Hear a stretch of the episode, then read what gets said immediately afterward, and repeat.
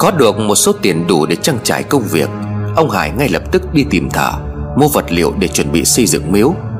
Dưới sự chỉ bảo của thầy lã, Tất nhiên mọi thứ diễn ra rất chu toàn. Người dân xung quanh không khỏi ngạc nhiên Khi mà trong lúc khó khăn thế này Mà ông Hải lại đi xây miếu thờ phụng. Tuy nhiên cũng nhờ cái mồm đưa chuyện của bà Tầm, Thành ra người dân xung quanh, Ai nghe xong cũng phải cho đó là điều hợp lý. Cái giếng nước bỗng nhiên chuyển màu đen à hải đen, Báo hiệu một điểm xấu. Tai ương sắp ập đến với gia đình bà Hoài. Hàng xóm ngán ngẩm lắc đầu nói, Làng này ngày xưa cũng đã có gia đình tán ra bại sản Không chỉ vì cái nước đổi màu đấy thôi. Nhà Hải Hoài mà không có cẩn thận á, Cũng thế cho mà xem. Người khác thì lại nói, Đấy, Thì thế nên mới vội vàng đi mua đồ về Để xây dựng miếu mả gì đó cúng kiến cái kìa Chẳng biết là có được không? Chứ kỳ này là bao nhiêu tiền của đi tong hết rồi, Mà chắc gì đã toàn mạng Nhớ chồng bà Thoan không? Chết chìm ở dưới giếng mấy ngày sau nổi lên đấy. Từ đó, những sắc màu huyền bí, Đáng sợ đến rợn người, Được truyền miệng nhau qua câu chuyện cái giếng nước ngày càng được đẩy lên cao. Nào là giếng nước ngày ấy có người chết đuối, Rồi nào là đất đó bị ma quỷ ám, Nên đến lúc mạn. Ác mồm hơn người ta còn đồn, Khi đào cái giếng đó có người bị chết, Mà nhà ông Hải đưa xác lên rồi phi tang ở trong vườn, Nên bây giờ hồn ma của người đó về báo oán.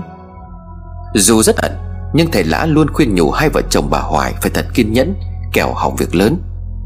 Đời người sợ nhất là lời đàm tiếu của thiên hạ. Nhưng mà nếu biết cách không quan tâm, Thì tự nó sẽ biến mất, Chưa có nghĩ ngợi nhiều. Hãy cứ coi đây như là một sự giúp đỡ, Để không ai dám bén mảng đến nơi này.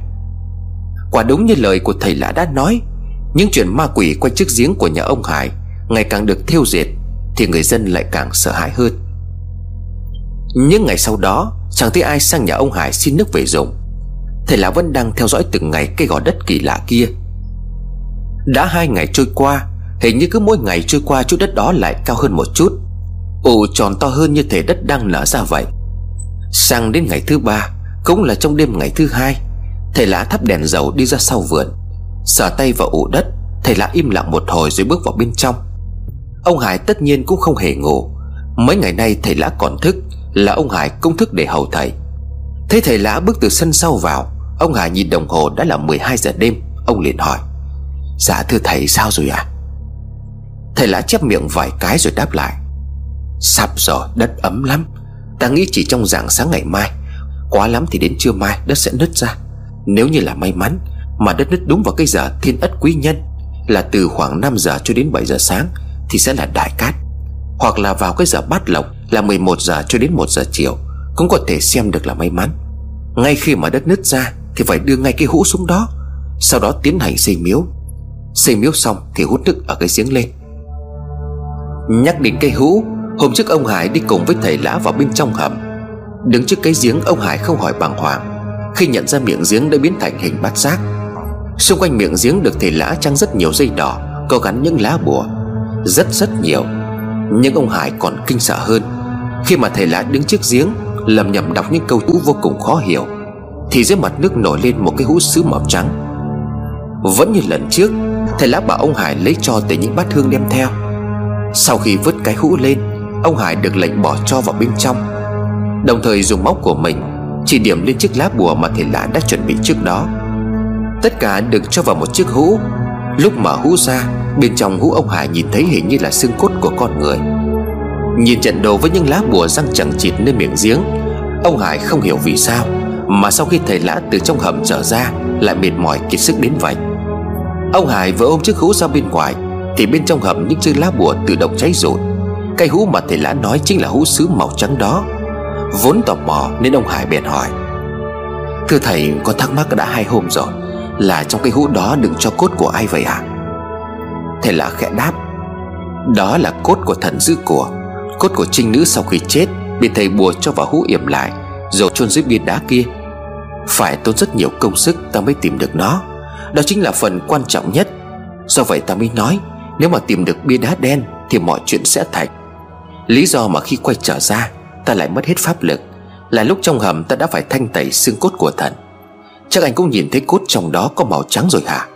Lúc tìm được cho cốt thì nó có màu đen. Còn tại sao lại phải chôn hú cốt người đó dưới gò đất này? Chắc anh cũng đã hiểu. Chôn cất của thần ở Long Mạch Sẽ giúp cho nhà anh vượng phát hơn. Tuy nhiên sau này cho đến đời sau của anh Anh phải căn dặn con cháu chú ý đến địa thế nơi này. Mọi chuyện muốn thay đổi Thì phải xem xét cho thật kỹ lưỡng. Ông Hải kính cẩn nghe lời. Cả đêm hôm ấy cho đến tận sáng, Ông Hải không dám ngủ. Ánh đèn dầu le lói sau vườn chỗ gò đất. Ông Hải túc trực ở đó Để đợi điều kỳ lạ sắp xảy ra. Trời đêm khá lạnh. Qua 12 giờ đêm, cái cảm giác rờn rợn bắt đầu xuất hiện. Xung quanh núi om chỉ có mỗi ánh sáng yếu ớt phát ra từ cây đèn dầu. Sợ đến đau cả tim, Mỗi khi có những cơn gió nhẹ thổi vào miệng hầm, Tạo ra những âm thanh như ai đó đang khóc. Ai vậy? Ông Hải bất chợt quay lại. Không dám hét to bởi một lần nữa Như có ai đó vừa khẽ sờ vào đầu của ông. Nhưng đằng sau chỉ có mấy cây bưởi quen thuộc Sợ đến run cả người, Nhưng vì nhìn vào bên trong thấy bóng của thầy lã vẫn đang ngồi dưới ánh đèn dầu. Bóng của thầy đổ vào bức tường, Khiến phần nào cho ông Hải cảm thấy yên tâm. Nhưng bất chợt, ông Hải nghe thấy tiếng khóc trẻ con vọng ra từ bên trong nhà. Ông Hải khẽ lẩm bẩm, Thằng nhóc nó lại quấy rồi đấy, Không biết là có kinh động đến thầy nữa không? Tiếng khóc vẫn chưa dừng lại. Ông Hải định đi vào bên trong xem con thế nào. Nhưng do thầy lại đã căn dặn, Chỉ trong vòng đêm nay cho đến ngày mai, Gò đất sẽ bị nứt. Sợ bỏ vào bên trong, Chẳng may lại bỏ lỡ khoảnh khắc quan trọng đó, Cho nên ông Hải vẫn cố ngồi lại. Cây võng được ông Hải mắc ở hai cái cây phía khóc mãi lưng, Để dự phòng nếu có mệt mỏi còn có chỗ nằm, Chứ không ngồi mãi thế này sao mà chịu nổi.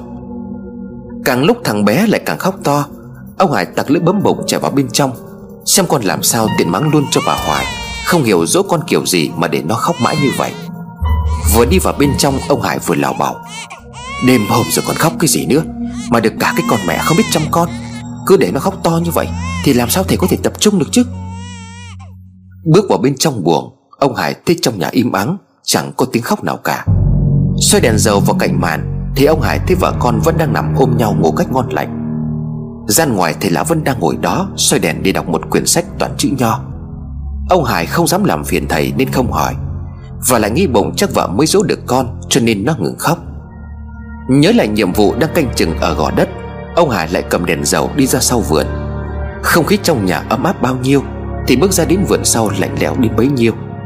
Cái lạnh của trời đêm mùa thu lạnh rồi, Nhưng cái cảm giác gai góc rờn rợn Bởi cây cối im lìm, Đôi chút khẽ rung rinh của cành lá, hay những thứ vô tri như cái chung đựng nước Đống rơm ở góc vườn. Chẳng hiểu sao lúc này, Những thứ đó cứ lập lờ trong ánh đèn dầu yếu ớt phát ra, Khiến cho chúng trở nên thay đổi hình dạng, Thành những thứ ma quỷ không thể nhìn rõ. Lại là tiếng khóc của trẻ con. Nhưng khác với những lần trước, Lần này nó phát ra từ ngay đằng sau lưng của ông Hải. Không chỉ có như vậy, Ông Hải còn nghe rõ có tiếng người đang hát du Ngay sát tay của ông. Những lời du lạnh băng, âm u đến giận người. Ông Hải muốn hét lên, Nhưng ông không thể hét nổi. Cổ họng của ông cứ cứng đưa ra vậy. Tiếng khóc của con trẻ, Tiếng hát ru ở ngay phía sau lưng, Nơi mà ông mắc cái võng để ngả lưng. Chân tay sợ đến buồn rộn không thể nhúc nhích. Ông Hải chẳng biết làm thế nào Khi mà tiếng dây võng bắt đầu vang lên. Thêm vào đó, trong ánh đèn dầu, In xuống mặt đất phản chiếu cái bóng ở phía sau lưng Là hình ảnh một người phụ nữ tóc dài, Tay đang bế con đùng đưa theo chiều võng.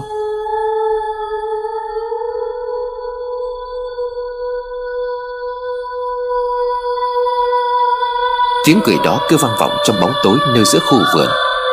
Một bàn tay vừa đặt lên vai của ông Hải Khiến cho ông ngồi bệt ra đất. Mồ hôi mồ kê toát ra rũ rượi.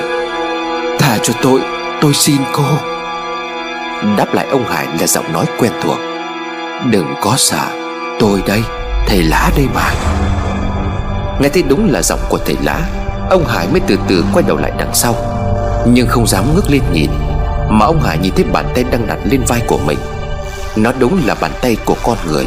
Thầy lã liền nói tiếp. Đừng sợ, Sau khi làm xong mọi nghi lễ, Thì ma quỷ nơi này sẽ không còn quấy phá nữa. Khi nãy trong nhà ta linh cảm có chuyện không lành, Hóa ra ở đây anh đang bị ma trêu. Ông Hải u ơ run dậy đáp. Thầy ơi, con sợ quá thầy. Thầy ở bên cạnh con có được không ạ? Thầy lã gật đầu. Ông lộn cái võng lại rồi rũ rũ, Mặc dù trên võng chẳng có cái gì cả. Thầy Lãn nằm xuống võng, Vắt chân lên rồi hỏi ông Hải. Anh Hải này, Ngày mai anh có thể cho ta xem một chút về gia phả dòng họ nhà anh được không? Ông Hải hơi lưỡng lự, Bởi vì riêng chuyện này ngày xưa bố ông còn sống, Ông cũng dặn dò hai cậu con trai rất kỹ. Thứ nhất là chuyện nếu như ông chết, Phải chôn ông ở mảnh đất nơi các cụ nằm ngoài nghĩa địa. Thứ hai là gia phả của dòng họ Không được cho người ngoài xem. Ngày đó thì anh trai của ông Hải vẫn còn sống, Nên mọi trách nhiệm đều được đặt lên vai của người anh trai ông Hải. Nhưng số trời đã định, Cuối cùng người lo nhang khói cho gia tộc lại là ông Hải. Khi ấy, hai anh em của ông Hải có thắc mắc, Nhưng chỉ được bố trả lời. Bố cũng không có rõ tại sao, Nhưng mà từ đời cụ nội cho đến đời ông nội đều dặn dò như vậy. Chắc các cụ có ẩn ý gì riêng, Đời sau chúng ta cứ như vậy mà làm theo. Bây giờ thầy lã lại ngỏ ý muốn xem ra phả dòng tộc nhà ông. Điều này khiến cho ông Hải hơi đắn đo. Thế ông Hải suy nghĩ chưa trả lời, Thầy lã liền nói tiếp. Có vấn đề gì sao? Ta cần xem ra phả để còn biết đường mà sắp xếp mọi chuyện. Ông Hải nghĩ thầm, Mấy ngày hôm nay, Thầy lã cũng đã lao tâm khổ tứ. Chuyện trong nhà có thầy lã đều suôn sẻ thuận lợi, Ông Hải quyết định. Dạ vâng để mai con lấy ra phả đưa cho thầy xem. Thầy lã mỉm cười gật đầu. Màn đêm cứ như vậy trôi qua chậm rãi. Thầy lã cũng giải thích cho ông Hải những chuyện kỳ bí xảy ra trong mấy ngày qua. Khi mà ông Hải đang chăm chú lắng nghe nhưng bị cuốn vào những điều thầy lã nói, Thì từ phía gò đất bỗng phát ra một tiếng động nhẹ. Thầy lã ngay lập tức ngồi bật dậy khỏi chiếc võng, Ông liền hét lớn, Nứt rồi, nhanh lên lại đây mà xem.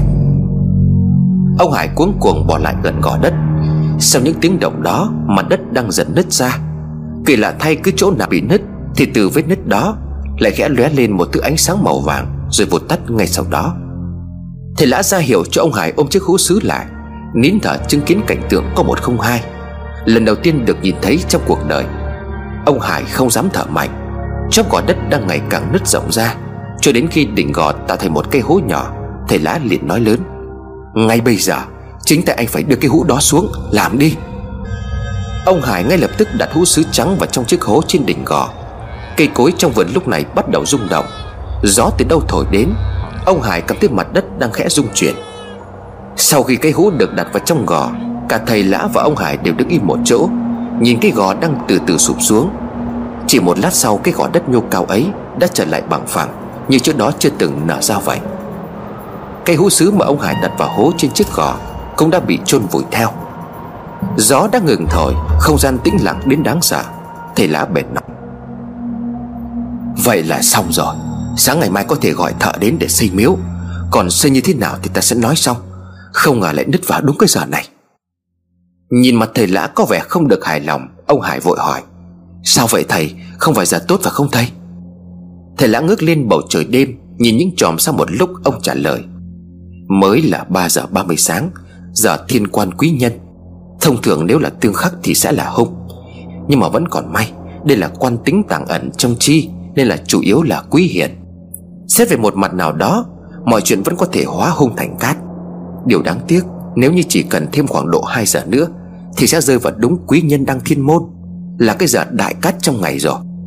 Nhưng mà ý trời khó cưỡng, Tất cả đều là số mệnh. Nhà anh cũng đừng lấy làm buồn, Bởi dẫu sao lấy được của thì vẫn là phúc. Lý do mà ta bảo canh chừng long mạch Chính là vì khi long mạch mở ra, Không tận dụng được thời cơ chôn cái hú xuống Thì sẽ mất đi cơ hội. Những việc quan trọng nhất giờ đây đã hoàn thành, Có thể nghỉ ngơi được rồi. Tuy không hiểu rõ hết những câu chữ trong lời nói của thầy, Nhưng ông Hải cũng phần nào biết được rằng Long mạch mở ra không phải và giả tốt. Tuy nhiên theo lời của thầy nói Thì mọi chuyện không có vấn đề gì. Chui vào trong màn, Ông Hải gây tiếng động khiến cho bà Hoài tỉnh giấc, Mơ màng bà Hoài hỏi chồng, Sao rồi hả mình Ông Hải trả lời vợ, Ổn rồi mình à Mà lúc nãy mình không có ở đó mà nhìn, Mặt đất tự nhiên nứt ra, Lại còn phát ra ánh sáng màu vàng nữa. Bà Hoài nghe thấy như vậy, tỉnh táo ngay lập tức. Bà gặng hỏi chồng, Sao sao đất nứt ra là thấy vàng luôn hả? Có nhiều không hả Minh? Ông Hải chẹp miệng nói, Cái bà này, mà đất nứt ra nhưng mà nó chỉ có ánh lên màu vàng thôi, Sau đó thì lại sụp xuống ngay. Đã thấy vàng đâu mà nhiều phải trả ít. Bà Hoài thở dài nói, Thế mà tôi cứ tưởng là dưới đất có vàng, Thế thầy bảo làm sao? Ông Hải thì thầm, Thầy bảo là ngày mai gọi thợ đến xây miếu À mà cái chìa khóa tủ gỗ bà để ở đâu vậy? Bà Hoài liền trả lời, Tôi để ngay dưới gối của ông ấy, Số tiền còn lại cũng đã cho vào tủ khóa lại rồi, Mà sao tự nhiên ông hỏi chìa khóa làm gì? Ông Hải liền đáp lại À mà tôi lấy ra phả cho thầy lã xem để còn làm lễ, Mà này tầm đêm tôi lại gặp ma đấy. Ban đầu nghe tiếng trẻ con khóc cứ nghĩ là cu nhà mình, Đi vào nhà thấy mình vẫn ôm con ngủ không có gì xảy ra. Ai dè ra đến vườn sau nơi cây gò đất. Bà Hoài im lặng một lúc rồi nói nhưng mà tôi nhớ là mình dặn ra phải nhà mình, Không được cho ai xem cơ mà. Đưa cho thầy liệu có làm sao không? Mà này, có điều gì tôi thấy lo lo, Lại gần đây tôi nói thầm cái này. Ông Hải ghé sắt tay lại, Bà hỏi khẽ nói, Này, Mình có thể bắt đầu từ cái hôm thầy lá đến đây. Chuyện ma quỷ xảy ra ngày càng nhiều không? Biết là thầy đang giúp mình, Nhưng mà sao linh tính của tôi cứ thấy lo lo ông à? Ông Hải ngăn vợ lại, Thôi, đừng có mà nói vớ vẩn. Thế ở ngoài nghe thấy được thì lại phật lòng. Chuyện ma quỷ chẳng phải trước khi thầy đến cũng đã có rồi sao? Mai còn phải nấu cơm cho thợ nữa đấy.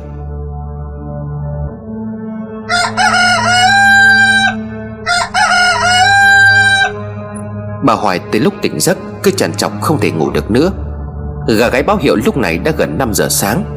Điều bà Hoài lo lắng cũng không phải là không có lý, Bởi vì thầy lã quá giỏi chân yểm. Mọi chuyện đều được ông dự liệu không sai lý một ly. Bà Hoài cũng là người có chút hiểu biết về tâm linh. Mà tính đàn bà hay đang nghi suy diễn.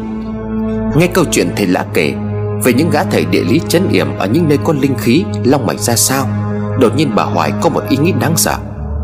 Nếu như ông ta đã giỏi như vậy Và mảnh đất này lại quý đến như vậy, Liệu ông ta có ra tay chấn yểm nó Để mưu lợi riêng không? Tiếng hắng giọng của thầy lạ ở gian ngoài Khiến cho bà Hoài ngay lập tức dừng suy nghĩ, Không dám nói với chồng. Vì bà Hoài biết ông Hải rất tin Và nghe theo lời của thầy. Cũng đúng thôi, Một người từ trước đến nay không tin vào ma quỷ. Chỉ trong vòng có vài ngày vừa qua, Đã phải nhìn thấy toàn những thứ ma quái quỷ dị. Tất nhiên những thứ đó đều bị thầy lã khắc chế, Cho nên việc ông Hải tôn dùng thầy lã là điều tất nhiên. Nằm thêm một lúc nữa thì cả hai vợ chồng đều tỉnh dậy. Ông Hải chuẩn bị đi sớm để gọi thợ đến làm. Bà Hoài dậy sớm dọn dẹp nhà cửa, Trông con đợi chồng đi về thì sẽ đi trả. Hai vợ cũng khá mệt mỏi, Bởi mấy ngày hôm nay hầu như đêm nào cũng thức muộn. Nhưng bước ra gian ngoài, Cả hai không khỏi sừng sốt Khi mà thầy Lã vẫn đang ngồi ở ghế đọc những quyển sách có hình vẽ, Ký tự vô cùng khó hiểu. Điều mà họ thấy bàng hoàng không phải là những cuốn sách đó. Điều mà họ thấy bàng hoàng không phải là những cuốn sách đó, Mà chính là Từ hôm đến đây, Cả hai vợ chồng chưa hôm nào thấy thầy Lã đi ngủ. Có chăng chỉ là một hôm thầy trở ra từ trong hầm, Nhưng đó cũng không phải là đi ngủ. Khi mà chỉ vừa nằm một chút ngay sau đó, Thầy lã lại ngồi dậy ngay. Không chỉ có như vậy Khi qua mỗi đêm sắc mặt của thầy lã lại tươi tỉnh lại, Da rẻ lại tốt hơn ngày hôm trước. Quả thật đây là một chuyện quá kỳ lạ. 7 giờ sáng, Những người thợ đã có mặt tại gia đình nhà ông Hải. Dưới sự chỉ đạo giám sát từng chút một của thầy lã, Công việc cứ như vậy diễn ra một cách trôi chảy. Làm đến đâu được đến đó. Trong vòng 3 tuần lễ, Tất cả công việc đều được hoàn thành Mà không gặp bất cứ một trở ngại nào. Thời tiết khoảng thời gian đó cũng rất thuận lợi. Miếu xây xong lúc mà thầy làm lễ, Ngay giữa khu vườn cả vườn cây lúc đó, Được ánh nắng mặt trời chiếu sáng, Khiến cho ngôi miếu lấp là lấp lánh. Chỉ nhìn thôi mà vợ chồng ông Hải cũng thấy tĩnh tâm, Sảng khoái đến lạ thường. Bốn góc vườn, Nơi bờ miệng giếng đều được dựng những cột đá, Bên trên là những ban thờ được xây bằng đá. Cũng mất một ngày để làm lễ cúng tế. Số tiền mà hai vợ chồng ông Hải Đổ vào việc lần này cũng đã cạn sạch. Bà Hoài có phần sốt ruột, Bà nói với chồng. Này mình ơi, tiền cũng đã hết rồi đấy. Mà cái tiền thuê máy bơm nước để hút nước lên, Cũng mới trả cho người ta được có một nửa thôi. Lần này mà không thấy của đâu, Chắc là bán đất mà đi trả nợ quá. Ông Hải tặc lưỡi rồi nói, Bà cứ yên tâm đi, Đã lần nào mà thầy đoán sai đâu. Mà ban nãy thầy bảo tôi đêm nay Sẽ tiến hành bơm nước từ dưới giếng lên đấy. Bà Hoài liền hỏi lại, Sao lại làm vào ban đêm? Ban ngày không có làm được hay sao? Đêm hôm mà tiếng máy bơm nó ẩm ẩm lên, Làng xóm người ta chẳng chửi cho đấy. Ông Hải thở dài rồi nói, Cái bà này hay cãi thế nhỉ? Thầy nói sao thì cứ làm như vậy đi? Thế cho nên là cái việc bà làm bây giờ Là đi nói với hàng xóm, Nói khéo với họ là nhà mình đã gặp chuyện liên quan đến đất đai bị động Mà chuyện tâm linh thường phải làm vào buổi đêm, Chẳng lẽ người ta lại phàn nan mà này, Cái quyển gia phả mà thầy lã bảo mượn làm lễ, Nay làm lễ xong rồi, Thầy có đưa cho thì nhớ cất cẩn thận đấy. Tối sợ sẽ ổn hay là bế con sang nhà hàng xóm xin ngủ nhà một đêm? Bà Hoài lắc đầu rồi nói, Không, tôi phải ở nhà xem tình hình thế nào chứ, Đi là đi thế nào. Con khóc tỉ dỗ, Không thể lấy bông tai bịt nó lại. Ông Hải chép miệng nói, Thì tùy bà, Đây là tôi nói như vậy. 9 giờ tối, Khi mà những ngôi nhà xung quanh đã tối om, có lẽ giờ này cũng chẳng ai còn thức, Thầy Lã nói với ông Hải, Đến giờ rồi, Anh ra khởi động máy bơm rồi bắt đầu hút nước giếng lên. Nước hút lên cứ chảy ra vườn. Tiếng máy bơm chạy xình xịch vang lên trong sân nhà ông Hải. Bơm được đâu độ khoảng một tiếng Thì bên ngoài cổng có tiếng gọi. Ôi, bác Hải bác Hải. Là giọng của bà Tầm Chẳng hiểu sao bà ta sang đây gọi vào cái giờ này là vì chuyện gì. Ông Hải đi ra ngoài bởi con chó cũng đang sủa lên ở Mỹ Đây đây, ai đấy, có cái chuyện gì? À cô Tầm đấy à? Sao muộn rồi con gọi cổng to thế? Bà Tầm cùng chồng đứng bên ngoài cổng nói vào.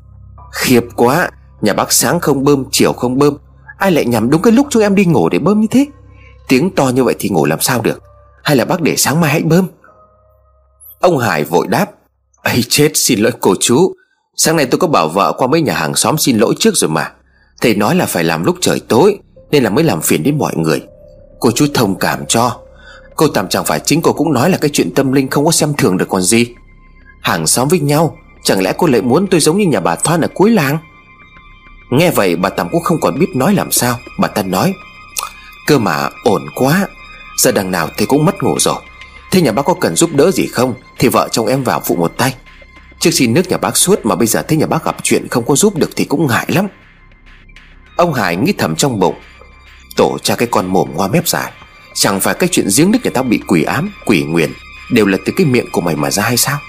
Giờ còn giả bộ mèo khóc chuột. Mà thầy lạ đã nói là không cho người lạ vào trong nhà Những lúc như thế này. Đó cũng chính là lý do vì sao Thầy lạ muốn bơm nước lên vào buổi tối. Chính là để tránh sự dòm ngó hiếu kỳ của người đời. Là buổi tối khi mà họ ngủ hết rồi thì sẽ thuận lợi hơn. Ông Hải liền trả lời, Cảm ơn cô chú. Cô chú có lòng như vậy thì tôi quý hóa lắm. Nhưng mà vợ chồng cô chú cũng nên suy nghĩ kỹ lại. Cái này tôi không có dám kể với ai. Nhưng mà cô chú là chỗ thân tình nên tôi mới kể. Mà nghe xong hai người đừng có nói lại với ai? Không là người ta lại không có dám đến nhà tôi. Một cách bắt đầu khiến cho những kẻ tò mò Chuyện giả hóng hớt có thể khó có thể cưỡng lại. Bà ta mắt sáng long lanh, Chẳng có vẻ gì là buồn ngủ. Bà ta bám tay vào cổng hỏi ông Hải. Có chuyện chuyện gì vậy bác Hải? Ông Hải làm mặt nghiêm trọng, Ghé sắt vào cổng rồi thì thầm to nhỏ với hai vợ chồng. Chẳng là cái hôm trước xây miếu, Có một ông thợ đang xây thì ngã vật ra sùi bọt mép mà chết. Mắt trợn ngược lòng trắng. Người thì nằm im, Mà tóc tai lông chay lông chân cứ dựng hết cả lên. Mọi người sợ quá súng lại khiêng ông ta vào trong nhà, Mà cả bốn người không có thể nhấc nổi Đột nhiên ông ta ngồi bật dậy, Lè lưỡi chỉ vào cái giếng rồi nói, Đền mạng cho ta, đền mạng cho ta. May sao có thể ra tay kịp thời cứu giúp. Lẽ ra thì mấy ông thợ đã bỏ về hết, Không ai có dám làm nữa. Nhưng mà ăn cơm chưa xong ngủ dậy, Cả mấy ông đều mơ cùng một giấc mơ.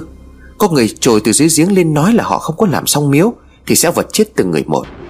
Chưa ngủ dậy nên là chẳng ai dám xin về nữa. Cả ba người đang thậm thụt ở ngoài cổng. Bỗng nhiên giật này cả mình.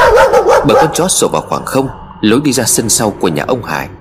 Bà Tầm đứng im nói với chồng, Thôi thôi cũng muộn rồi, Vợ chồng mới đi về cho bác Hải còn làm việc, Về về thôi mình. Ông Hải cũng giật bắn người nhưng vẫn cố, Ơ này, Chưa nghe xong mà đã về sao? Sao bảo giúp tôi cơ mà Này này? Bà Tầm đi được mấy bước thì quay lại đáp Dạ ngày mai nhà em còn đi làm sớm. Thôi bọn em về đây bác. Ông Hải hí hưởng cười thầm trong bụng Vì đã dọa được cho mụ lắm chuyện này Một phen hết vía. Hơn nữa với cách tính của bà Tầm Thì ngày mai câu chuyện đó Còn được tăng độ kinh dị lên gấp nhiều lần. Ôi giỏi ơi! Ông Hải thét lên khi đằng sau lưng của mình có tiếng nói Cùng với một cái gõ nhẹ vào vai. Trời đất ơi Là thầy mà con cứ tưởng là ma. Sao thầy đi mà không bao giờ phát ra tiếng động thế nhỉ đã vậy lúc nào cũng xuất hiện bất thình lình phía sau như thế. Thầy lã nhìn sang phía nhà đối diện bên kia đường. Đó là nhà bà Tầm, Thầy lã liền hỏi. Sao bên nhà đó ta thấy có cái gì đó nó quen thuộc? Nhà họ có thân thích hay là bà con gì với nhà anh không? Ông Hải lắc đầu nói. Dạ không, chỉ là hàng xóm thôi thầy ạ. À. Mấy nhà quanh đây cũng cắm rủi ở đất này lâu lắm rồi. Thầy lá ậm ừ một câu rồi quay lại đi về phía sân sau. Tiếng máy bơm vẫn đang chạy xỉnh xịch, không ngừng nghỉ. Nước từ dưới giếng được bơm lên. Hút hết ra vườn sau. Kỳ lạ ở chỗ ban đầu ông Hải còn lo nước giếng đổ ra vườn sẽ bị ngập ống, Không thấm được. Nhưng đã gần 2 tiếng đồng hồ, Nước bơm đến đâu đều bị đất trong vườn hút hết sạch. Thậm chí đất trong vườn còn có phần khô ráo. Xoay đèn pin thì quả nhiên nước giếng vẫn đen xỉ Thậm chí nó còn đen hơn những ngày trước đây. 12 giờ đêm, Cũng đã là 3 tiếng đồng hồ trôi qua Kể từ lúc bắt đầu. Giếng cũng bắt đầu cạn dần. Đứng từ bên trên nhìn xuống giếng sâu hùn hút Mặt tối đen như mực. Ông Hải nuốt nước bọt chỉ dám ngó qua. Bởi ông sợ giờ thò đầu xuống nhìn Ông sẽ bị hai bàn tay bất ngờ xuất hiện Kéo cả người xuống giếng. Thầy đã liền nói Tắt máy bơm đi Giờ anh phải xuống dưới đó. Ông Hải run tay chỉ xuống giếng rồi hỏi lại Thầy, thầy bảo sao à Con phải xuống dưới giếng thật hả thầy? Con sợ lắm thầy. Thầy lão vừa cười vừa lắc đầu nói Thế anh có muốn lấy được vàng không? Nhanh lên lấy cái dây thừng rồi trèo xuống. Ở bên trên này ta sẽ chỉ dẫn cho. Thấy tiếng máy bơm đã dừng lại, Bà Hoài trong nhà tất nhiên cũng chưa ngủ. Thấy chồng lục sục đi vào bên trong kiếm cái gì đó, Bà Hoài liền hỏi chồng. Này, đã thấy cái gì chưa hả mình Mà mình tìm cái gì đó? Ông Hải quay lại rồi đáp. Tìm dây thừng, Thầy lão bảo là tôi phải trèo xuống dưới đó để lấy vàng. Không biết là có vàng hay không, Nhưng mà nhìn xuống đó thôi, tôi đã sợ chết khiếp rồi. Ai mà dám xuống? Bà Hoài khẽ đặt con nằm xuống gối rồi ngồi dậy chui ra khỏi màn rồi nói, Khi ông này Làm được đến đây rồi mà còn kêu xả, Ông cứ trèo xuống dưới đi, Tôi ở trên canh chừng cho, Chẳng lẽ ông không muốn lấy vàng? Bà Hoài nói y như thầy lã, Nhưng quả thật là người ta đã trải qua cảm giác đã từng ở dưới giếng, Nên ông Hải sợ hãi là chuyện bình thường. Hơn nữa nước giếng bây giờ còn đen xì xì, Giếng thì sâu hun hút tối om, Nhìn từ trên xuống cứ như là đường đi xuống địa ngục vậy. Cầm cuộn dây thừng khá nặng, Ông Hải lưỡng lự không muốn đi nhưng bị vợ thúc ép quá Nên chẳng còn cách nào. Bà Hoài sau lần mất con đợt trước, Thì bây giờ cứ chồng không ở nhà, Thì bà phải canh chừng cho cậu con trai. Dù không muốn ra bên ngoài xem lắm, Nhưng không dám để con ở lại một mình trong nhà, Nên bà Hoài chỉ ngó ra sân sau. Thấy ông Hải đang buộc sợi dây thừng vào một cái cây gần giếng, Ông Hải còn hỏi thầy Lã, Dưới đó có vàng thật hả thầy? Thầy Lã liền đáp lại, Nhà anh cứ xuống đi rồi khắc biết. Dù cho có thấy thứ gì thì cũng đừng hoảng sợ. Cuối cùng thì ông Hải cũng miệng ngậm đèn pin, Hai tay đu dây thừng trượt từng chút một. Nước đã bị hút khiến cho thành giếng trơ ra Chân trượt đến khó để leo xuống. Phần vì sợ hãi dưới giếng có điều gì đó bất thường. May mà khi nãy ở trên cao, Thả dây thừng xuống có nghe thấy tiếng dây thừng chạm vào mặt nước. Có nghĩa là sợi dây đủ dài Để ông Hải leo xuống dưới đáy giếng. Phía bên trên thì là vẫn đang theo dõi nhất cử nhất động của ông Hải. Chân của ông Hải cuối cùng cũng đã chạm vào nước. Rón rén đưa cả bàn chân xuống, Thì ông Hải thấy mực nước giếng bây giờ Chỉ còn đến phần bụng của mình. Thả cả người xuống, ông Hải nói vọng lên trên. Thầy ơi, con xuống đến nơi rồi, Bây giờ phải làm gì hả? Thầy lã từ bên trên nói vọng xuống. Cứ ở yên đó. Dứt lời, ông bước nhanh đến cái miếu. Tuy miếu đã xây xong từ buổi sáng, Dù đã làm tế lễ, Nhưng trên bát hương đặt trong miếu vẫn chưa có cắm một cây nhang nào cả. Thầy lã châm nến Ông đọc vanh vách gia phả của gia đình ông Hải. Vừa đọc, ông vừa dùng bút lông, Mực tàu viết vào trong tờ giấy đỏ. Những ký tự có lẽ chỉ một mình ông biết. Nhưng Trời đang im lặng, Nhưng sau một câu của thầy lã, Gió bắt đầu thổi lên. Nhưng dường như không gian chỉ thay đổi trong khuôn viên khu vực nhà ông Hải. Những cây ở trong vườn lay chuyển. Dưới giếng ông Hải cũng bắt đầu cảm nhận được sự thay đổi. Khi mà chẳng hiểu từ đâu, Những tiếng hú cứ như vậy vọng ra, Không xác định được nó bắt nguồn từ đâu. Ông Hải pha đèn pin lên trên, Nhưng không thấy thầy lã đâu cả. Ông sợ hãi liền gọi lớn. Thầy ơi, thầy đâu rồi? Chẳng có ai trả lời, Bởi thầy lã đang còn làm việc của mình. Quỳ trước miếu thầy lã đọc mỗi lúc một nhanh, Mà thầy càng đọc gió càng thổi mạnh. Bên dưới giếng, Ông Hải đang phải chịu đựng những cảm giác ghê rợn, Hãi hùng. Khi mà gió thổi qua miệng giếng tạo thành những âm thanh u ám, Nước giếng đang lặng lẽ Bỗng nhiên lan tan chuyển gợn Gọi thầy lã không thấy đâu. Quá sợ hãi ông Hải quyết định trèo lên trên. Nhưng vừa mới nắm được sợi dây thừng, Ông Hải đã bị kéo tụt xuống. Đôi chân đang bị ngâm dưới làn nước đen xì, Vừa bị rất nhiều cánh tay kéo lại. Ông Hải kinh hoàng muốn kêu lên cầu cứu, Nhưng như có ai đó chặn họng lại Mở mồm ra nhưng lại không thể phát ra thành tiếng. Cố gắng bám lấy sợi dây thừng Thì ông Hải càng bị kéo mạnh xuống dưới nước. Cầm chiếc đèn pin cua đi cua lại, Ông Hải thấy dưới mặt nước đen xỉ kia Đang nổi lên những bàn tay trắng ợn những bàn tay đó đang từ từ len lên, Bám lấy cơ thể của ông. Hoàng sợ tột độ, Ông Hải ú ớ ngẩng đầu lên Để nhìn xem thầy lá có ở đó không. Nhưng tất cả đều vô vọng. Miệng vẫn cố há ra để mong sao có thể kêu cứu. Nhưng ông Hải chết ngất đi bởi bàn tay gầy guộc, Trắng ợn Ướt đẫm nước vừa mới móc vào trong miệng của ông.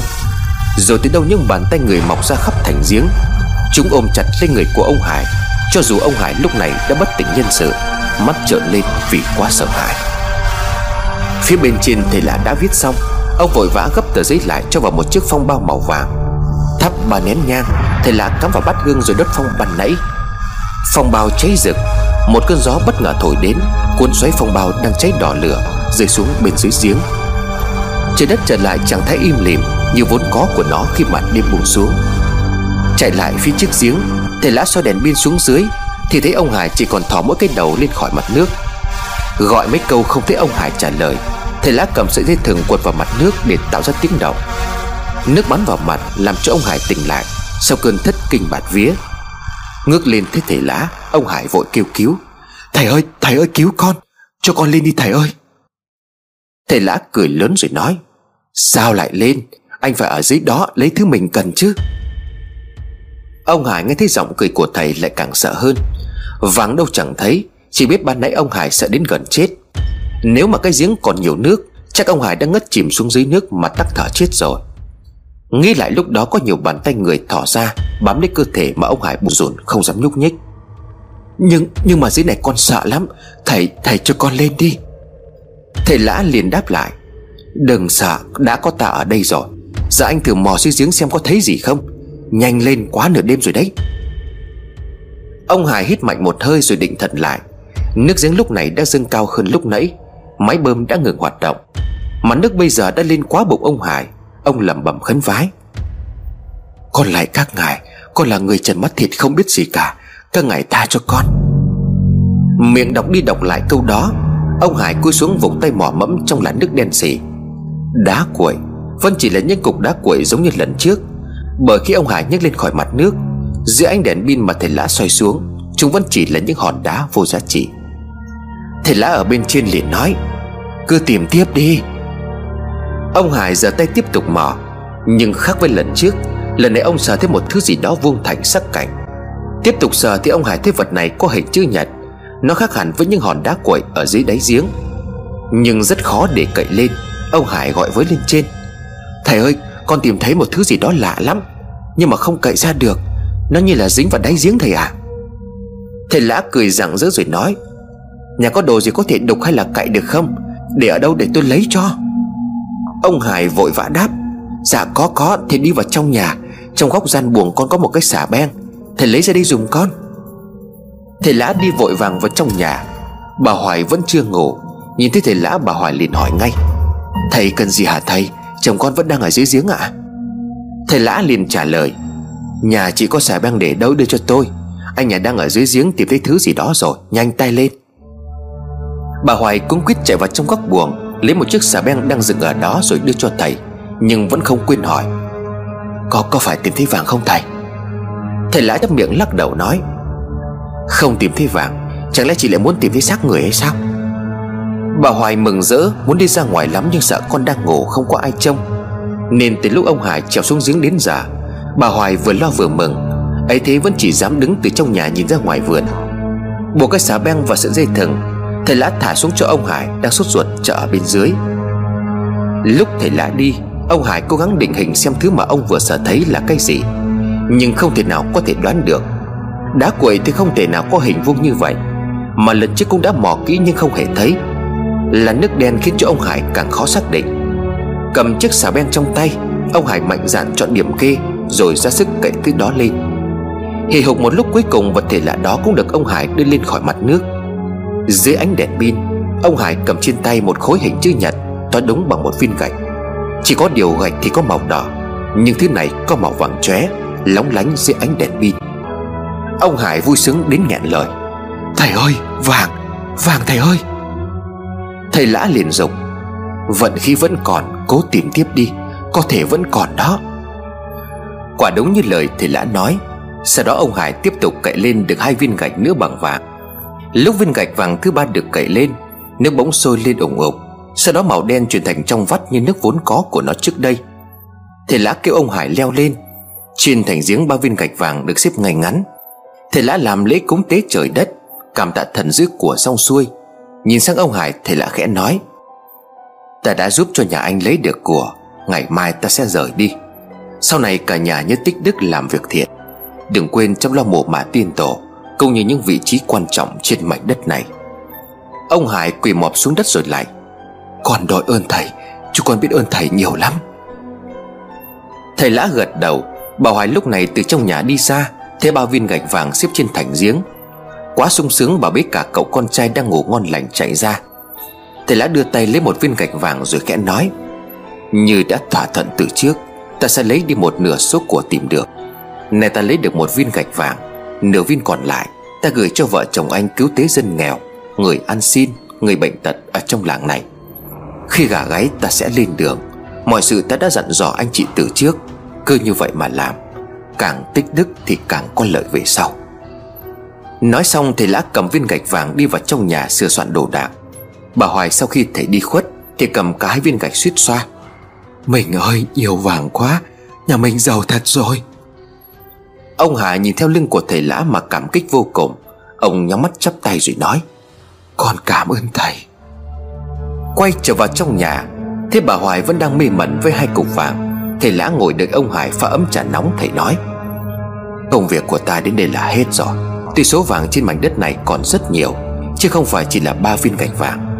Nhưng mà như hôm trước ta đã nói với nhà anh, Việc long mạch nứt vào giờ nào Thì sẽ tùy vào vận khí mà anh lấy được nhiều hay ít. Số trời đã định chỉ cho như thế Nên cũng lấy đó làm vui vẻ. Vật chất chỉ là thứ nhìn thấy trước mắt, Quan trọng là hậu vận về sau.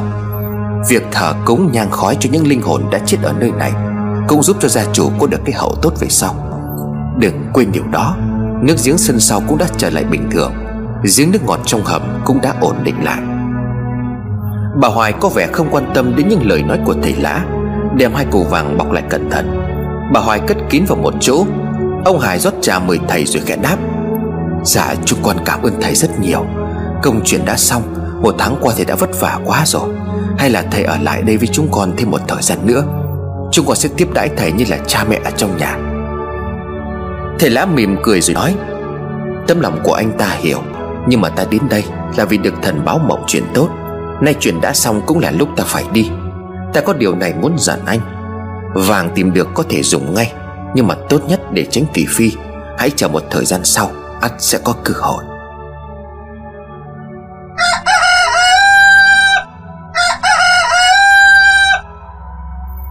Tiếng gà gáy báo hiệu lúc này đã là 4 giờ sáng. Hành lý vẫn chỉ là một chiếc túi vải. Cái nón rách khi đội lên Thì che gần hết nửa khuôn mặt. Thầy lã đứng lên rồi nói, Thôi, ta phải đi đây. Mong cho anh chị có cuộc sống sau này Càng ngày càng viên mãn, Phát vượng hơn nữa. Nhớ những lời ta đã dặn. Vợ chồng ông Hải vội vàng tiến bước của thầy. Ra đến cửa bà Hoài dừng lại Vì còn phải ngó qua cửa con trai trong nhà. Ông Hải đưa thầy đến cổng Con chó cuốn lấy chân của thầy lã. Khẽ rụi đầu vào như một lời chào tạm biệt. Ông Hải liền hỏi thầy, Thưa thầy, vậy sau này nếu có việc gì cần, Con phải tìm thầy ở đâu à? Thầy lã lắc đầu nói, Mọi chuyện đều có duyên số, Có sự sắp đặt. Giống như cách ta đến đây vậy, Nếu mà có duyên ắt sẽ gặp lại. À mà còn chuyện này, Nếu mà có sinh, chỉ nên sinh lấy ba hoặc là bốn người con. Giờ anh chính là trưởng, Điều này lẽ ra không được tiết lộ. Nhưng mà nhìn vào gia phả, Ta thấy có một chút khúc mắc. Bởi ngay từ đầu anh không phải là trưởng, Nên nếu sinh nhiều sẽ không tốt. Anh chị em trong nhà sẽ có sự phân chia, Gia đình sẽ gặp biến cố. Thôi, ta đi đây. Đứng bên ngoài cổng, Nhìn theo thầy lã vai khoác túi vải, Đầu đội nón rách bước đi khoan thai, Nhẹ nhàng và ung dung. Ông Hải im lặng cúi đầu chào thầy, Cho đến khi bóng của thầy lã khuất hẳn, Ông mới trở vào trong nhà. Một tháng qua tuy thời gian không phải là lâu, Nhưng việc thầy lã ra đi quá đột ngột Khiến cho ông Hải có phần gì đó hụt hẫng. Thực sự mà nói ban đầu khi gặp thầy lã, Cả hai vợ chồng ông đều có chút hài Nhất là vợ ông bà Hoài. Tính đàn bà hay đa nghi Nên ông Hải cũng hiểu được. Những ngày qua nhìn thấy thầy lã tận tâm lo chuyện gia đình Mà ông Hải nể phục thầy lắm. Thấy chồng bước vào trong nhà, Bà Hoài liền hỏi, Thầy đi rồi hả mình? Thầy có nói gì thêm nữa không? Ông Hải liền đáp, Bà đấy, Bà là phụ nữ bà phải nhớ. Đằng này cứ chúi mắt vào trong hai cái viên gạch vàng. Mà bà cất ở đâu? Bà Hoài chỉ tay lên nóc tủ đứng rồi nói, Tôi bảo kỹ để ở trên kia, Mà cả cục vàng lớn như vậy Liệu bán như thế nào được hả Minh? Ông Hải nhìn xung quanh nhà một lượt rồi suy nghĩ, Mà không tôi nghĩ nên là xây mới, Rồi chăm lo mộ phần của các cụ cho nó khang trang. Ông Hải khẽ nói với vợ, Bây giờ mà làm những việc như vậy, Sẽ bị dân làng người ta soi mói. Mới đây nhà ta làm bao nhiêu chuyện, Chắc hẳn là mấy con chim lợn thắc mắc tiền ở đâu ra? Tối ngày hôm qua vợ chồng con Tầm còn đi sang đây, Thăm dò rồi đấy. Cố đợi một thời gian nữa đi. Nhân tiện lần trước, Có mẹ con cái bác mà ngày trước bố mình cho tiền đến đây. Ở đâu, giả bộ ra ngoài kể cái câu chuyện như vậy. Nói là bố mình ngày xưa giúp đỡ người ta, Bây giờ con cái người ta đến để trả ơn. Bà Hoài liền hỏi tiếp, Mà ông định chôn ở đâu? Đừng nói lại đem ra vườn đấy. Lúc này mới chỉ hơn 4 giờ sáng, Trời bên ngoài vẫn còn tối. Ông Hà nhìn vào góc nhà nơi để chung gạo, Ông liền nói Tôi tính chôn ở trong nhà. Đục nền nhà lên sau đó chôn vàng xuống. Chỗ xi măng xi miếu vẫn còn. Chôn xong thì tôi sẽ chát lại. Đánh dấu là chỗ để chung gạo. Sau này khi yên ổn, chúng ta sẽ đào lên rồi đem đi bán. Cái này cũng là thầy lá mách bảo. Ý thầy là đợi thời cơ đến hay dùng nó. Còn bây giờ chúng ta cứ coi như là không có chuyện gì xảy ra. Nước giếng thì cũng đã trong trở lại. Từ ngày mai cuộc sống sẽ bắt đầu trở lại bình thường. Giờ bà lấy cho tôi mấy cái thứ đồ để tôi làm luôn cho xong. Nghĩ là chồng nói có lý, Nên bà Hoài đồng ý ngay. Trong lúc đợi vợ đi lấy đồ để đào nền nhà, Ông Hải cầm hai viên gạch vàng trên tay ngắm nghía. Hai viên gạch vàng đều giống nhau, Mặt trước đều khắc một dấu ấn huy hiệu của một gia tộc. Kèm theo đó là một chữ Trung Quốc mà ông Hải không hiểu. Cái này thầy lạ cũng không giải thích. Nhưng với hai viên gạch vàng này, Thì có thể chắc chắn một điều từ nay về sau, Vợ chồng ông Hải sẽ sống trong giàu sang, Không phải lo cái ăn cái mặc. Hai vợ chồng kéo cái chum ra bên ngoài. Sau đó ông Hải bắt đầu đào nền nhà lên Để tạo thành một chiếc hố nhỏ. Vì vội vàng nên bà Hoài lấy tạm chiếc níu đất loại chung, Cho hai viên gạch vàng vào bên trong. Hai vợ chồng cùng nhau lấp nền nhà lại. Chắt một lớp xi măng cẩn thận. Trong lúc đợi xi măng khô để đưa chiếc chung gạo trở lại vị trí cũ, Ông Hải liền nói với vợ, Tạm thời là mình chưa có đụng đến cái số vàng này. Phần còn lại của thầy lã chúng ta tạm giữ lại. Sau này khi dùng đến chúng ta sẽ làm như lời thầy chỉ bảo. Bà Hoài ngạc nhiên nói, Cái gì cơ? Ông định đem nửa viên gạch vàng đó đi bố thí thật á? Cả một gia tài đi ông. Ông Hải thẳng thốt trước lời nói của vợ. Ông liền đáp, Bà bị làm sao vậy? Cái vàng đó đâu phải là của mình, Là công của thầy lã mà. Giờ thầy muốn để cái phần của mình đi làm từ thiện, Chẳng lẽ bà lại định giữ làm của riêng? Bà Hoài nói lại với chồng, Trời đất ơi! Một mình thầy đã lấy đi cả một viên gạch vàng rồi. Tôi cũng đâu có nói gì. Lẽ ra nhà có ba người Thầy đã lấy đi một rồi, Thì hai là của vợ chồng mình chứ. Vàng lại là vàng tìm trên đất nhà mình. Lần trước nghe thầy nói ném đi hai cái cục vàng Cũng đã suýt cả bằng một viên gạch này rồi. Tính ra mà giờ đem đi cho một nửa viên gạch Hay chẳng phải là tôi với ông không có được cái gì sao? Ông cứ để đấy tôi tính.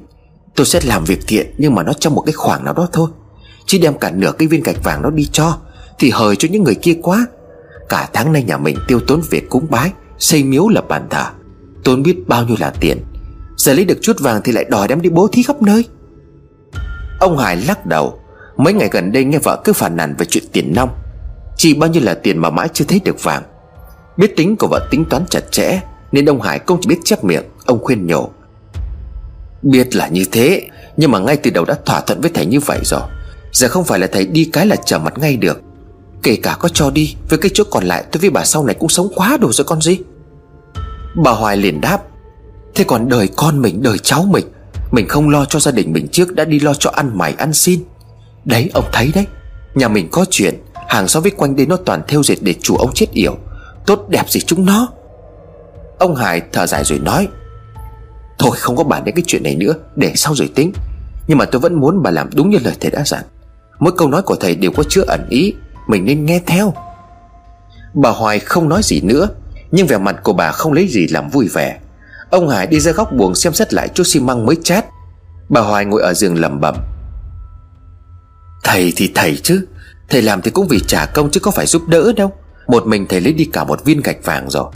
Ông này như bị tẩy não rồi và mẹ đẹp Ngày trước thì miệng nói là không có tin, Không tin vào thầy bói thầy bùa. Bây giờ thầy nói một câu, Đã phải làm theo hai câu rồi. Xoát đầu của cậu con trai, Bà Hoài khẽ cười rồi nói, Thả mẹ để lại vàng cho con trai của mẹ. Còn hơn là cho những kẻ không quen biết con nhỉ.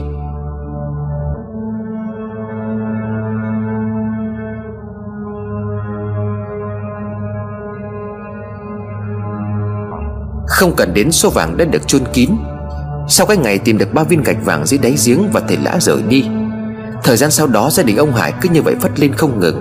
Làm gì được nấy, Bà Hoài từ buôn bán nhỏ chỉ trong một năm rưỡi, Đã có cả một cửa hàng vải lớn nhất làng. Mặc cho trước đó có nhiều người buôn bán cùng ngày mở ra.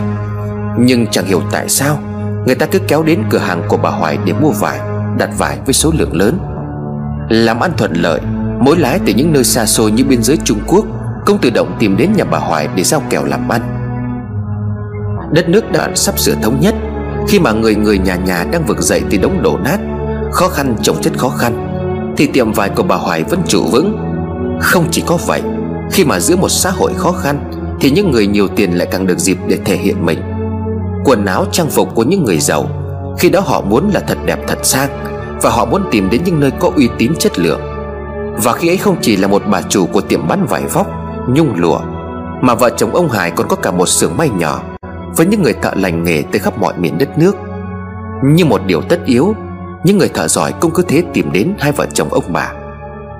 Gần hai năm quá vượng quá phát Mọi chuyện tiến triển ngoài sức tưởng tượng của những người dân trong làng. Khi mà họ vẫn còn nhớ câu chuyện về chiếc giếng nước đổi màu đen xì, Báo hiệu tương lai sắp ập xuống gia đình của ông Hải. Nhưng chỉ một tháng sau đó, Ông Hải thông báo với mọi người nước giếng đã trở lại bình thường. Nhờ có thầy giỏi cúng vái Nên hóa giải được kiếp nạn. Đúng là trong hoặc có phúc, Không những gia đình không gặp tai ương như nhà bà Thoan ngày xưa, Mà gia đình ông Hải còn khiến cả làng phải thắc mắc, Tại sao họ lại giàu có nhanh như vậy? Không ít những người ngày xưa chủ ẻo theo dệt câu chuyện, Xa lánh gia đình ông Hải bởi chiếc giếng nước quỷ ám, Thì nay lại mon men đến để xin nước giếng về để lấy may. Nhưng chủ yếu họ muốn xem cách mà ông thầy ngày trước đặt phong thủy ra sao, Làm cho gia đình ông Hải lại phát nhanh như vậy. Họ cũng học theo về đảo giếng, Giờ cũng xây miếu lập bàn thờ.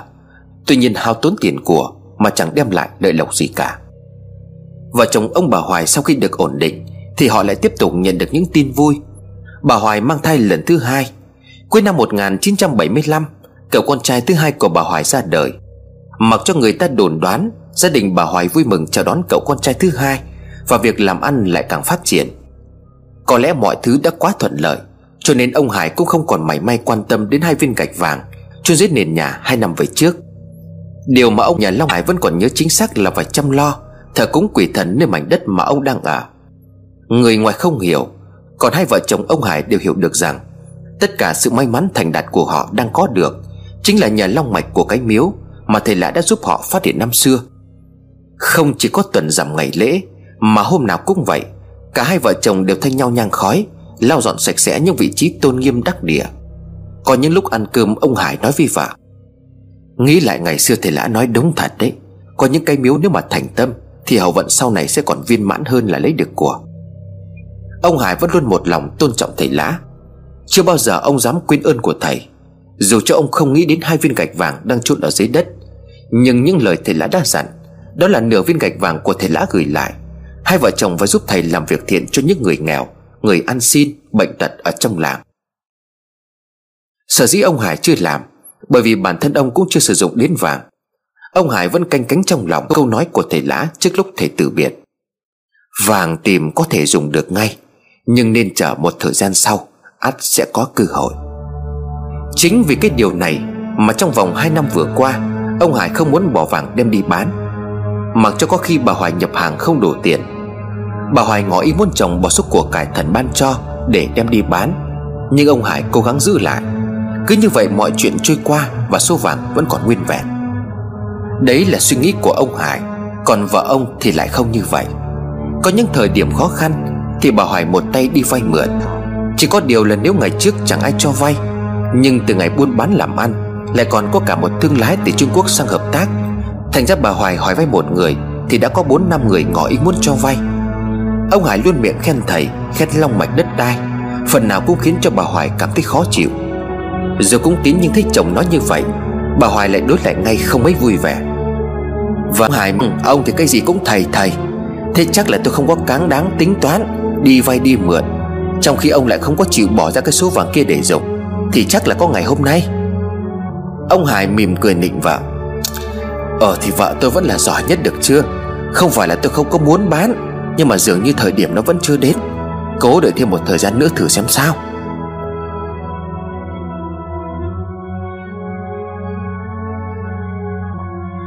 Sinh cậu con trai thứ hai Khiến cho vợ chồng khá vất vả trong công việc. Vừa phải trông nom cửa tiệm, xưởng may Mặc dù đã thuê người làm Lại vừa phải chăm sóc con mọn. Bà Hoài phải nhờ cả mẹ đẻ lên cùng Để giúp hai vợ chồng trông con. Thời gian cuối thai kỳ và mới sinh Bà Hoài phải ở nhà chính. Vì vậy mọi công việc hầu như đổ trên đầu của ông Hải. Đấy là may mắn sao tiệm vải đã có một người quản lý Đó là cô Điệp. Đó là một người phụ nữ gốc Nam Rất giỏi trong việc may vá Thiết kế Bố mẹ nghiệm trong chuyện lựa chọn vải vóc. Bởi cô ta là con gái của một gia đình có truyền thống trong lĩnh vực này. Theo lời của cô Điệp kể lại, Thì gia đình cô ta trong chiến tranh đã bị ly tán Sườn dệt vải của bố mẹ cô bị thiêu cháy trong biển lửa giữa làn bom đạn. Cô ta may mắn thoát chết Vì không có mặt ở trong xưởng lúc đó. Một thân một mình không biết nương tựa vào ai. Cùng lúc đó có người họ hàng sang ngoài Bắc Nên đến nương nhà Trời xuống đất khiến thế nào Khi mà bà Hoài có ý định mở tiệm bán vải? Đi tìm nguồn hàng từ khắp các chợ đầu mối, Bà Hoài đã gặp cô Điệp.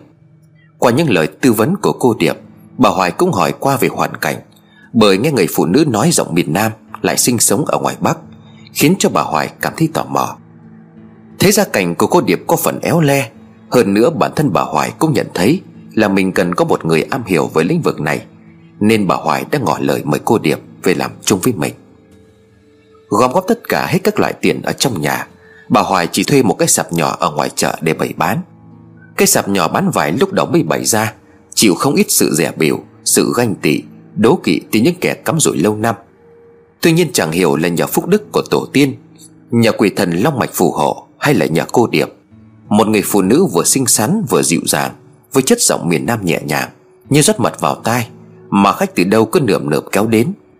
Xưa nay chuyện đi mua vải vóc là chuyện của đàn bà nhưng riêng sạp vải bán hàng của nhà bà Hoài, Thì cả đàn ông cũng đến lựa vải, Muốn hỏi xem loại nào tốt, Loại nào mát, Chất liệu nào đẹp. Chỉ trong vòng chưa đầy 4 tháng đầu tiên, Hai chị em đã chuyển từ một sạp vải Thành một tiệm bán vải đàng hoàng, Lịch sự. Thương lái Trung Quốc cũng tìm đến.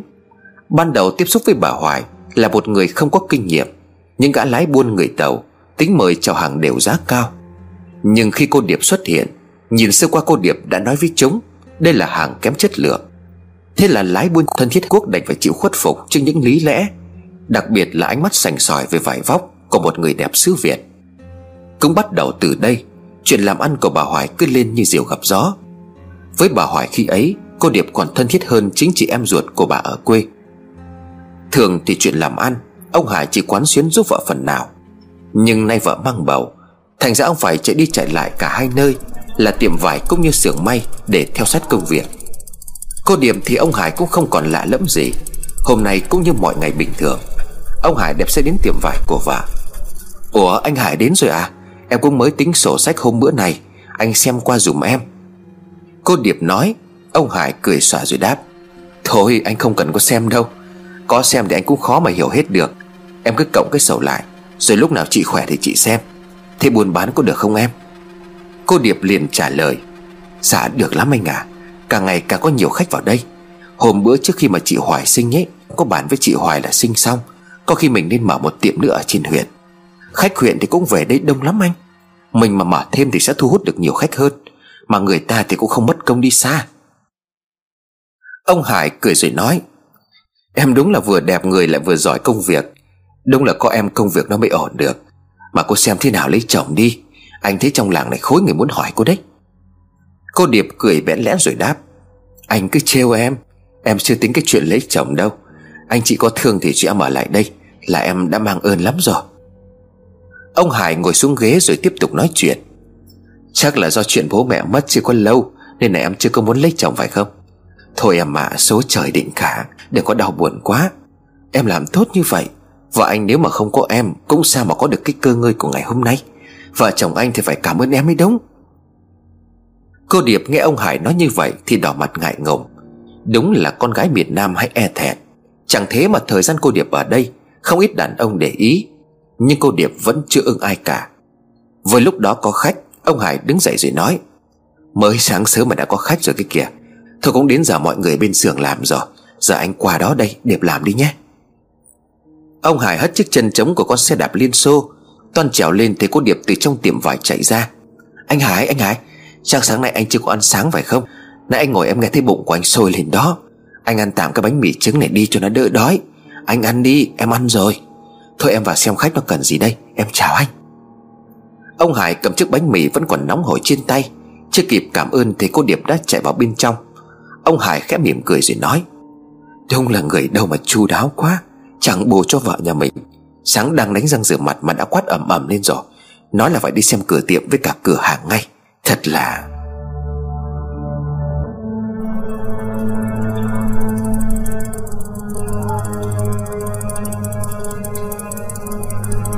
Vừa dắt chiếc xe đạp vào trong nhà, Ông Hải đã nghe thấy tiếng của vợ. Đi đâu mất xác mà mãi không có thấy về vậy? Ngó qua cửa tiệm có một chút thôi mà có gì mà lâu thế? Mẹ của bà Hoài liền nói Mẹ thấy thằng Hải thời gian này nó vất vả, Nó cũng đi lại suốt thôi. Mày cắn cầu nó vừa vừa thích con. Bà Hoài liền cãi lại mẹ. Làm cái gì mà vất vả? Mới có như vậy mà mẹ đã sợ anh ấy mệt rồi. Còn trước đây phải chạy đôn chạy đáo khắp nơi ấy. Ông Hải cố tình đóng cổng thật mạnh Để gây ra tiếng động. Mẹ vợ nghe thấy như vậy thì vội vã chạy ra nói. Hải về rồi hả con? Ăn sáng đi, mẹ mới mua để ở bàn kia kìa. Ông Hải tuy không vui lắm, Nhưng vẫn cố cười trả lời mẹ. Dạ con ăn rồi, Vợ con lại khó chịu gì hả mẹ? Biết con dễ để ý, Mẹ bà Hoài vội nói đỡ. Không có gì đâu con, Đàn bà chưa đẻ xong tính khí nó thất thường như vậy thôi. Con đừng có để bảo rồi, làm gì? Có gì thì mẹ sẽ bảo nó. Ông Hải vâng dạ Rồi dắt chiếc xe đạp dựa vào bờ tường. Và đến nhà bà Hoài nhìn chồng không mấy thiện cảm. Bà Hoài hỏi chống không?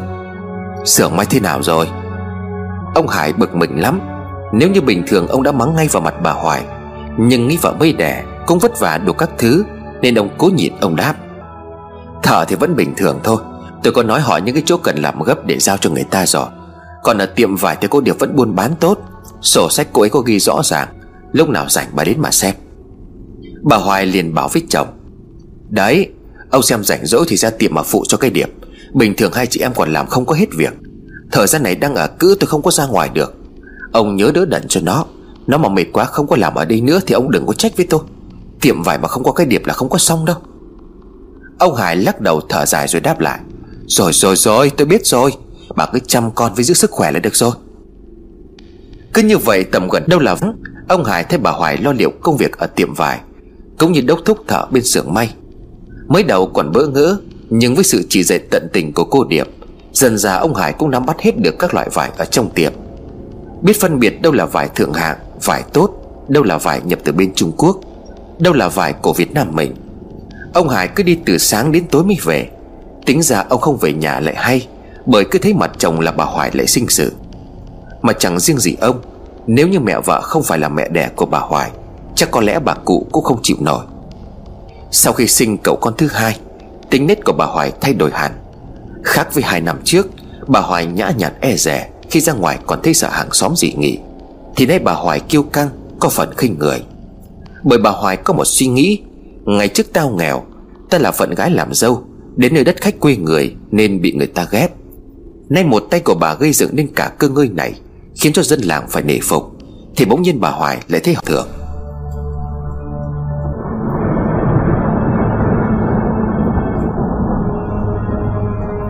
Một buổi trưa, Bà Hoài đang cho con bú Thì trời bỗng đổ mưa rào. Xem chớp giật đùng đùng, Ngôi nhà cửa nẻo bị hất bung ra, Khiến cho mưa cứ tạt thẳng vào bên trong. Mẹ bà Hoài phải vất vả lắm mới chèn được cửa lại. Mẹ bà Hoài nói, Mưa rông sao đột nhiên to thế nhỉ? Mà nhà có mấy chỗ cũng đã cũ rồi, Xem bảo chồng nó sửa lại đi con. Bà Hoài vừa ôm con vừa nói, Con cũng bảo nhà con rồi đấy, Nhưng mà hai vợ chồng bản tính cố gắng kiếm tiền Để xây cái nhà mới trong vòng một hai năm nữa. Tính xây mới nên là con cũng chưa có muốn sửa. Mẹ bà Hoài liền đáp Ờ tính thế cũng được đấy, Mà nếu không có thì xây cái nhà nó nhỏ nhỏ thì cũng được. Bà Hoài cười nhẹ rồi đáp, Sao không có hả mẹ? Có thừa đấy chứ, Chẳng qua là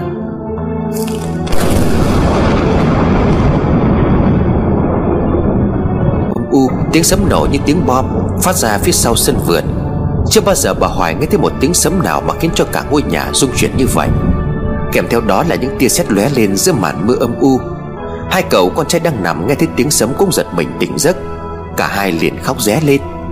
Bà Hoài vội vã dỗ con, Còn mẹ thì ôm cậu con trai cả Để cho nó khỏi sợ. Mẹ bà Hoài nói, Sợ thật đấy, Sấm nổ động cả trời như thế. Nhà này gần núi thế này thì cũng nguy hiểm lắm, Mà như vừa rồi xét đánh chắc là đánh vào đâu rồi đấy. Bà Hoài bị một phen đứng tin, Bà ấy đang định nói gì Thì bây giờ bà Hoài cũng đã quên sạch. Sau tiếng sấm nổ, Tiếng xét giật kinh thiên động địa ấy Thì trời cũng đã tạnh mưa. Cơn mưa rào chớp nhoáng diễn ra nhanh chóng, Nhưng vẫn không quên dọa chết những người yếu tim.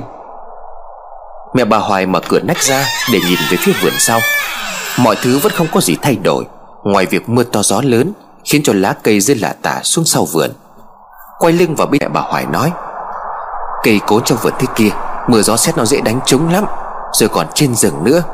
Mà thấy hai đứa nếu mà tính cái chuyện nhà cửa Thì làm sớm đi con à Bà Hoài như sực nhớ ra điều gì đó, Bà liền nói với mẹ. Mẹ mẹ Mẹ đi ra ngoài vườn chỗ cây miếu với mấy ban thờ đá, Xem hộ con có bị làm sao không.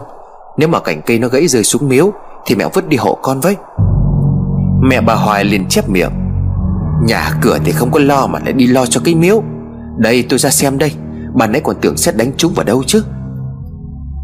Bà mẹ vừa bước ra ngoài Thì đằng trước cổng có người gọi lớn. Bác Hoài, bác Hoài có nhà không? Nghe giọng nói là bà Hoài biết ngay ai đứng gọi cửa. Chẳng ai khác đó chính là bà Tầm Một chuyên gia buôn chuyện bán chuyện trong cái xóm này. À không phải gọi là trong cái làng này thì mới đúng Bà Hoài lẩm bẩm. Trời mới tạnh mưa xong nó đã sang ám quẻ được rồi. Cất giọng bà Hoài liền gọi to. Mẹ Mẹ ra xem ai gọi cổng cho đây Mẹ bà Hoài cũng đến là khổ. Lại tất bật đi từ vườn vào. Bà cũng không quên chửi đồng. Chả bố nhà mày, Mẹ mày năm nay cũng đã sắp xuống lỗ rồi đấy con. Mà mày cứ gọi như là con ở vậy. Đây, ra đây. Xách túi áo vào bên trong, Bà Tầm là nụ cười thân thiện rồi nói, Em chào chị cháu chào bác. Tính sang thăm chị mà mãi hôm nay em mới qua được. Chị có khỏe không? Bà Hoài cũng cười đáp lại bằng một nụ cười giả tạo không kém. Cảm ơn cô, tôi khỏe, cháu khỏe. Nói chung là nhà tôi ai cũng khỏe. Bà Tầm đặt túi áo xuống bên cạnh giường rồi cười tươi. Dạ vâng thế thì đúng rồi. Mọi người đều khỏe làm mừng rồi, Nhất là bác Hải. Công nhận cả ngày nhìn bác càng phong độ, Mà nhìn là biết khỏe rồi. Không lạ gì cái con mẹ chuyên gia đâm trọt này. Nên bà Hoài thấy ngay câu nói vừa rồi có ẩn ý. Bà Hoài liền hỏi lại. Này, cô nói như thế là có ý gì? Mẹ bà Hoài mở cổng cho bà Tầm vào trong nhà xong, Thì cũng xuống bếp chuẩn bị cơm nước. Bà Tầm nhìn xung quanh còn thấy hai người. Nên mới khẽ nói, Ôi giời ơi, chị cứ trong nhà thế này á, Mất chồng mất chồng đến nơi rồi.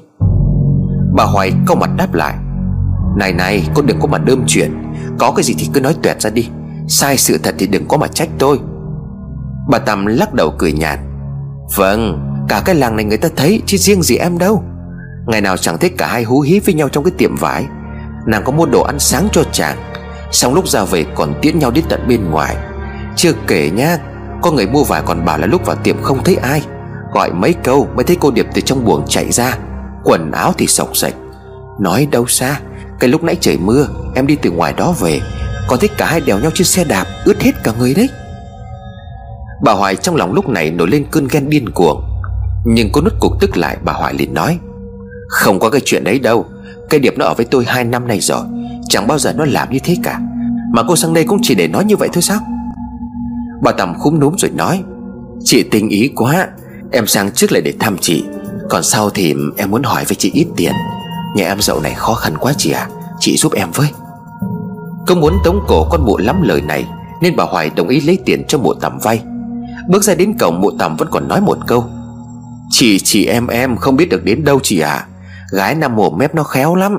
Hơn nữa cứ phây phây ra như thế kia, Thì đến đàn bà có chồng như em, Nhìn còn cảm thấy thèm chứ nói gì là cánh đàn ông. Thôi, em về đây. Bà Hoài giận đến cả tím mặt. Hai bàn tay của bà nắm chặt lại, Bà Hoài thầm nghĩ. Khốn nạn thật, Chẳng lẽ cái tiếng sấm động ban nãy Là báo hiệu cái điểm chẳng lành xảy ra?